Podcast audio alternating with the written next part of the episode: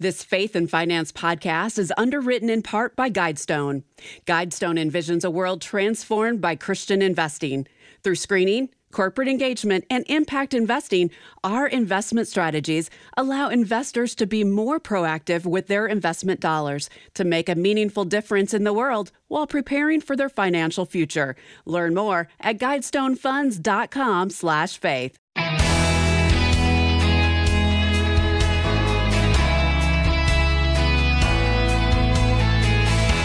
If you have a child heading off to college in the fall, time is running out to apply for financial assistance. I am Rob West. Of course, I'm talking about the free application for federal student aid form known as FAFSA. If you haven't filed it yet, you still have time, but not much. I'll talk about that first today, and then it's on to your calls at 800 525 7000. That's 800 525 7000. This is Faith and Finance, biblical wisdom for your financial decisions.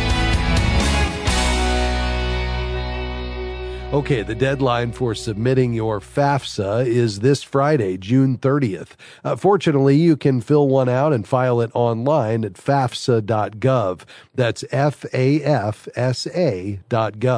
Uh, submitting a FAFSA is the necessary first step in receiving either grant or loan money from the Department of Education. It's easy to get loan money, but obviously you want to borrow as little as possible. Uh, many graduates take decades to pay off their student loans loans and dearly wish they'd borrowed less. Now, let's go over the types of aid that you might receive by filling out a FAFSA. First, there's the federal Pell Grant. This is an income based grant program for full or part time undergrad students, but exceptions are made for students seeking a postgrad teacher certification.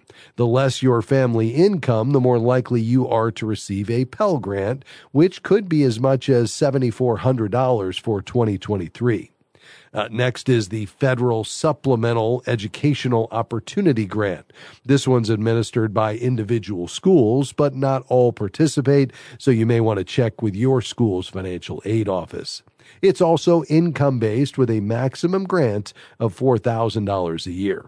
If you plan on being a teacher, you'll want to look into the Teacher Education Assistance for College and Higher Education Grant with the convenient acronym TEACH. Qualifying for a TEACH grant could get you up to $4,000 a year, but you'll be required to complete a teaching service obligation.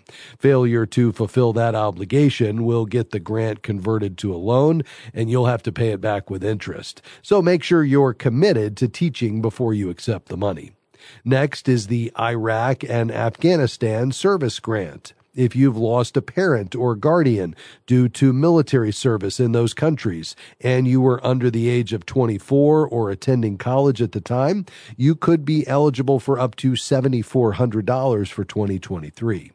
Now, since you'll be filing at this late date for the 23 24 academic year, a lot of the available grant money has probably been dispersed, so you're much more likely to receive assistance in the form of federal work study programs. These are funded by the feds, but administered by the schools. As the name implies, they provide undergrad and graduate students with the chance to work and earn money for their education expenses. The work could be related to your major and may not necessarily be located on campus.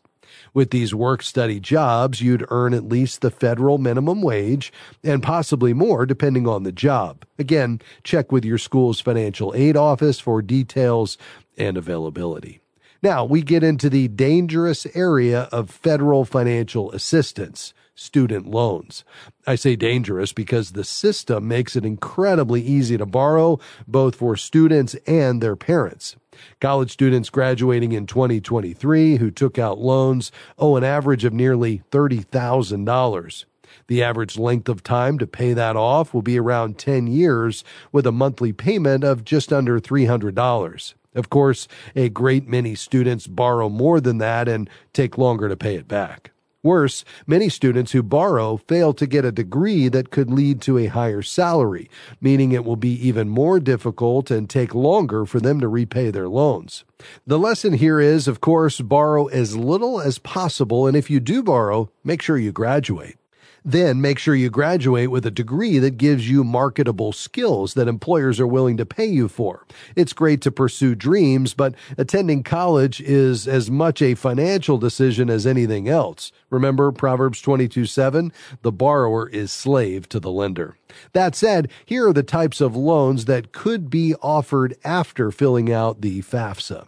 First, the federal direct subsidized loan. This is needs based and allows you to skip interest payments while you're in school. Then there's the federal direct unsubsidized loan. This one isn't needs based, so basically anyone can get it.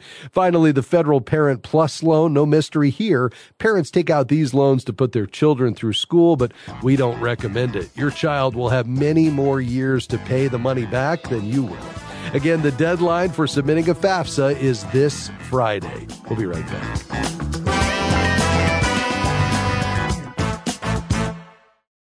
When we follow Jesus, the things of this world grow strangely dim. We focus less on ourselves and more on God's kingdom. In Michael Blue's book, Free to Follow, we're reminded to surrender everything to Jesus and follow Him. Free to Follow explores what the Bible says about money and possessions and challenges you to rethink the way you view and use them. Request a copy of Free to Follow with your gift of any amount to faithfi.com slash follow. Every day, FaithFi is working to meet people right where they are. Through our national radio program, app, and website, we're helping people put their faith in God and not in money and possessions. And we're encouraging and equipping Christians to have a passionate pursuit for sacrificially living and giving the money entrusted to them. If you believe in and have benefited from FaithFi, would you consider becoming a monthly FaithFi patron? Learn more about the FaithFi Patrons membership at faithfi.com and click Give. Great to have you with us today on Faith and Finance. I'm Rob West, your host. All right, it's time to take your calls and questions today on anything financial. We'd love to hear from you with a few lines open. The number to call is 800 525 7000. Our team is standing by. Uh, let's uh, begin today in Pennsylvania. Hi, Nancy. Go ahead. Hi, Rob. Thanks for taking my call. I have a, about six years ago, I took a Bank American um, credit card and I've been paying all my monthly bills on that, and I receive reward money, and I now have three thousand um, dollars in reward money. I heard a rumor that the government is looking to tax that. Um, have you heard anything about that? Well, uh, you know, if the reward is an incentive, uh, Nancy, for opening the account or perhaps referring someone else who opens an account and it didn't require spending any money, the IRS views that as taxable income. And the way you would know that is you would get a 1099 MISC, which stands for miscellaneous uh, income, and then you would need to report it and pay taxes on it, even if it's less than $600. But the kind of reward you're describing is not taxable. So these are cash back rewards. Um, and, you know, these are basically viewed as the IRS as a rebate and therefore it's not taxable income. So uh, you should not have to pay any taxes on that money. And the fact that you've been letting it accrue uh, doesn't change anything. So you can either apply it to your statement balance or have that, you know, transfer that to your checking account or something like that. Yeah, I have it transferred to a savings account with them, but it's not drawing okay. anything. I just had opened up a Capital One online savings after hearing Good. that you guys yeah. say it's important to do that. I do have an account that's um, paying me 4.0 in that savings account. I'm considering moving it over there. So, all right. Yeah, thanks. I I, am glad idea. to hear. All, all right. right, Nancy. Thanks for calling today. We appreciate it. To Orlando. Hi, Paul. Thanks for your patience, sir. Go ahead. I have, um, I'm nearing retirement age, um, 58. Um, my house is paid off. I have no debt. I have ten thousand in uh, savings for emergency fund, but my only retirement besides my home is about three hundred thirty thousand dollars. Um, I don't have a retirement 401k or anything like that. I built my own retirement, um, and I was just wondering what would be the best thing to do with those funds. Right now, I have the 330 invested in stocks, and uh, I get a dividend from them also, which I reinvest. Um, and I was just wondering if that's a good idea or if I should be doing something else with those funds. Sure. Uh, what type of account is this in? The regular, just like TD Ameritrade account, yeah. Where I just yeah. handle okay, very good. Okay. And is it an individual stock portfolio or do you have mutual funds or both? No, individual stock portfolio. That's it. Okay. And how has that been going? Like, for instance, how have you done over the last year? Actually, very well. I mean, all of my stocks have maintained. I mean, they haven't grown like they have before, but they've maintained. And I make probably about, oh. I make probably about twelve thousand in uh, dividends a year. way, to, way to go there, Paul. Maybe there's a new career for you in retirement, uh, managing money. Uh, that's excellent. Uh, and, and obviously you feel comfortable continuing to manage it moving forward, correct? Well, my question has been, you know, I always hear about the fees you have to pay from other people and things like that. And I just, again, I've just been reading. I listen to your show a lot, and you know, I was a Larry Burkett person for many years, and just Sure. So I just don't know. I, you know, I didn't have one of those jobs where I had one of the 401ks available or that they matched or anything like that. So. Yeah. Uh, yeah. No, that makes sense. And how far out are you from retirement? Do you think? Probably about four years. Okay, about four years. And have you done your retirement budget? Do you know what it'll take for you to maintain your lifestyle after you stop working? Yes, and again, it's always that thing where you always think you're going to be okay, but then you're always like, well, you start hearing things. Well, you need to have this much money for retirement and this much money. And you're like, yeah. well, then maybe I don't. well, what do you think your monthly expenses will be in retirement? Do you have an idea? About four thousand dollars a month. Okay, and what will what portion of that will come from Social Security? Uh, 30, 40 percent. That, yeah.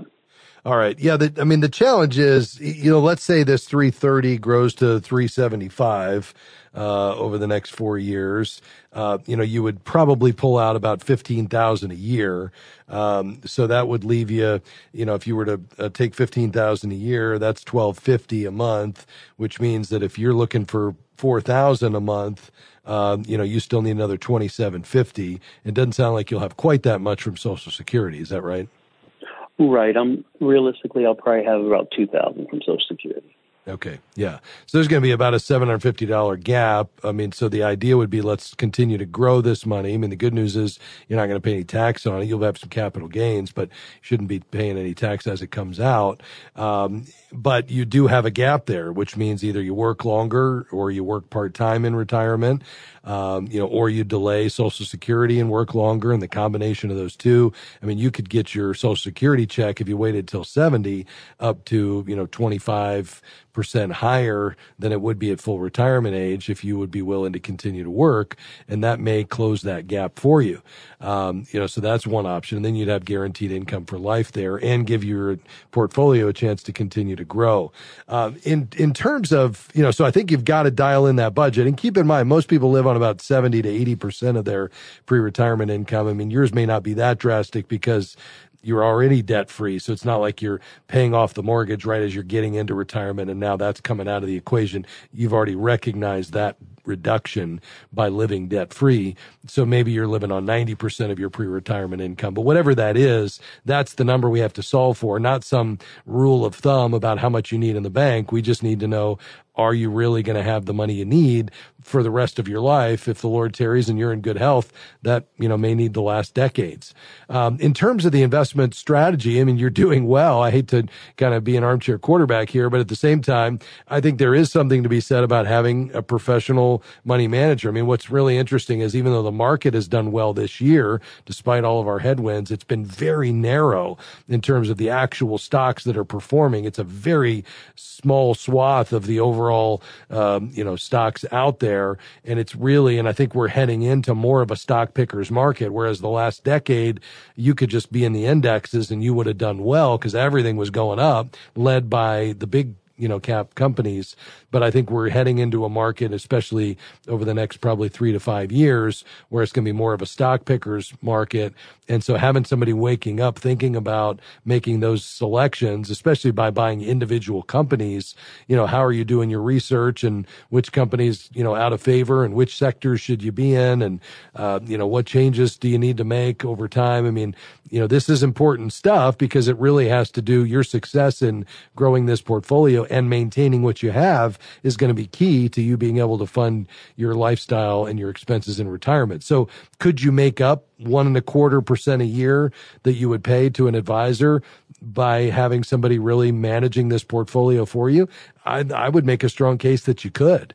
Uh, and then you wouldn't have the weight of that responsibility. But if you enjoy doing it or you just feel more comfortable doing it yourself, um, you know, you certainly can do that and you have, and that's great. Uh, perhaps a middle option would be you continue to do it, but with the advice of somebody else, just, you know, to be able to factor in and you could use a service like soundmindinvesting.org, the Sound Mind Investing newsletter, which Larry Burkett talked a lot about and they would recommend mutual funds to you that you could, you know, put into your portfolio alongside those stocks, and that would be another option. Does that all make sense, though? No, it absolutely does, and I appreciate. It. I think that's. I think I was sort of thinking that already, but I just wanted a second opinion. Yeah. Okay. Your uh, thanks for calling today, Paul. You can find uh, we recommend a certified Kingdom advisor, and I'd interview two or three at least to find the one that's the best fit for you there in Orlando. Uh, to find one, just head to faithfi.com and click find a CKA. You can do a zip code search. Thanks for calling today. We'll be right back.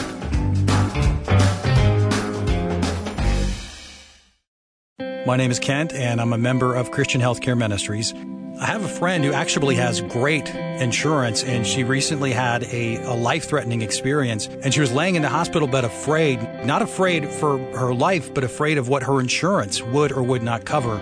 And as a CHM member, I can honestly say I just never have that fear. I can't tell you the, the peace of mind that provides.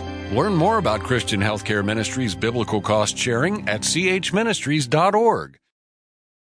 Are you struggling to fit your faith into your practice as a Christian financial advisor?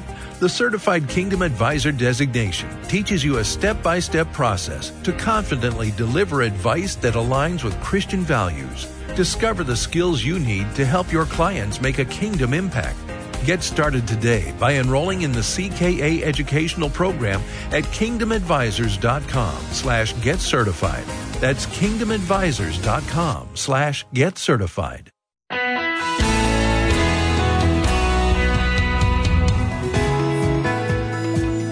You're listening to Faith and Finance, where we talk about how we handle God's resources. How are you using God's resources? We're talking about it, and the lines are open to take your calls and questions. 800 525 7000 is the number to call. Uh, to Ohio, uh, Marianne, go right ahead. Hi, I have income checks coming to me about $15,000, and I wanted to know what would be the best way to uh, make more money off of it. Sure. So, uh, do you already have, Marianne, what I call an emergency fund, a liquid savings account of three to six months expenses? No, sir, but I've heard you talk about it. Okay. I think that's probably the place to start, which means I wouldn't invest this money, meaning I wouldn't put it in stocks and bonds and try to grow it because with that, you've got to, you really only want to do that if you have a long time horizon. And, uh, you know, if we don't have an emergency fund, that's the place to begin. Now, this is good news that you've got this money coming to you. Uh, and it'd be a great way to get that emergency fund started. So what I would do is when it comes in, I'd go ahead and open a high yield savings account, probably with an online bank. You could use Marcus or Capital One 360, or if you wanted a bank that aligned with your Christian values, you could use the Christian Community Credit Union at joinchristiancommunity.com. But you would link that to your checking account and then go ahead and move this over. Let's call this your, the beginning of your emergency fund with a goal of getting this to three to six months expenses.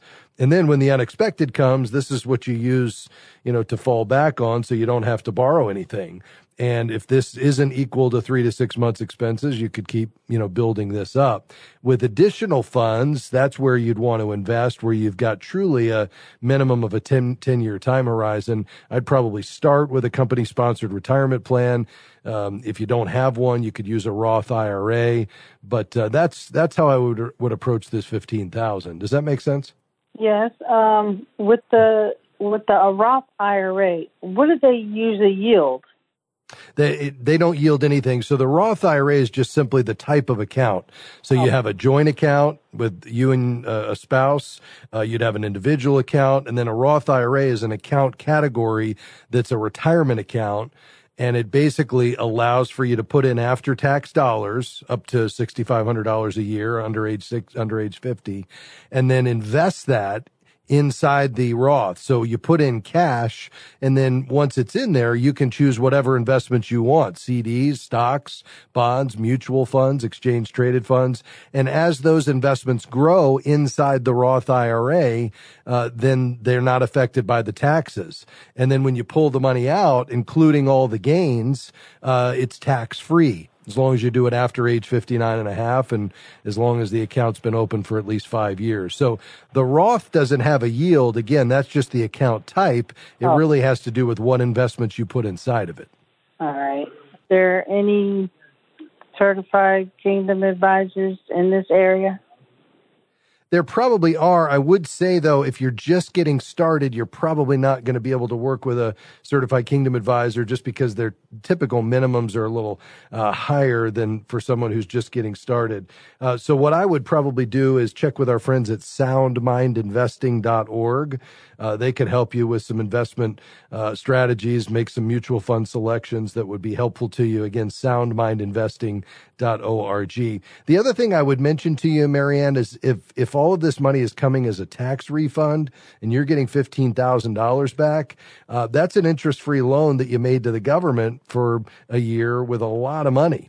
And I'd much prefer to see you get that into your monthly paycheck and get that refund down as close to zero as possible. And that means you need to update your W 4 form. Uh, and there's a formula on the form that'll tell you how to fill it out but there's no sense in letting the government hold on hold on to that money to you. I'd rather that be in your check every month so you can use it to fund your long-term investments or your savings, things like that. Hopefully that helps you. We appreciate your call today. To Zephyrhills, Florida. Hi Nancy, go right ahead. Hi Rob. I'm calling because I have a question regarding retirement and uh, Social Security. I work for the federal government and because of the windfall tax profit they take my Social Security at a rate of I think two thirds, and um, I've I've talked to people and they get like twelve hundred dollars a month Social Security, and I was getting two dollars a month. So I'm like, mm. something's not right here. And I went to the Social Security office. They reviewed my case. They said, oh, well, you can't have two pensions from the government. And because I'm getting a retirement pension, they say I can't pursue the Social Security uh, allotment. Yeah. So yeah. I was hoping perhaps and you could find some. Well, no, the the only way that you could uh, have this reversed is if you are un you are not eligible for another pension. Um, but if you are eligible for another pension, then unfortunately that windfall elimination provision is going to apply, usually cutting the benefits in half or perhaps even more. And it comes from working for the federal government or another state or local government where you are eligible for another pension and they then limit your ability to earn social security because of that. Uh, so if in fact you do have that other pension, then there's not going to be another way around this, unfortunately. Even though I paid into the system 40 quarters working outside of the government as well. I don't yeah, understand. Uh, you know. Yeah. It's like yeah, for it, somebody who didn't work with the federal government, they're getting their full Social Security amount, and they have their forty quarters in. But because I worked for the federal government, they take it. They take two thirds of my uh, Social Security. Right, right, and it's because yeah, th- this other pension that's available through the work that you did, and I understand the frustration there, but they're only going to give you one or the other, unfortunately. So, um, I, I, think you know if you feel like you know something's not right, you could obviously go in and see if you could get somebody face to face and try to understand a bit more. But unfortunately, if that other pension is available, uh, they're not going to give you both as much as I wish I had better information for you. I'm so sorry to hear your situation, Nancy. We do appreciate you being on the program today, and uh, may God bless you in the days ahead. And that's going to do it for us today. I really appreciate your taking time to listen to this program and to committing the principles we talk about each time to your financial life. You see, God's plan isn't difficult, but it does take discipline, and I hope we can encourage you along the way as you listen to this program.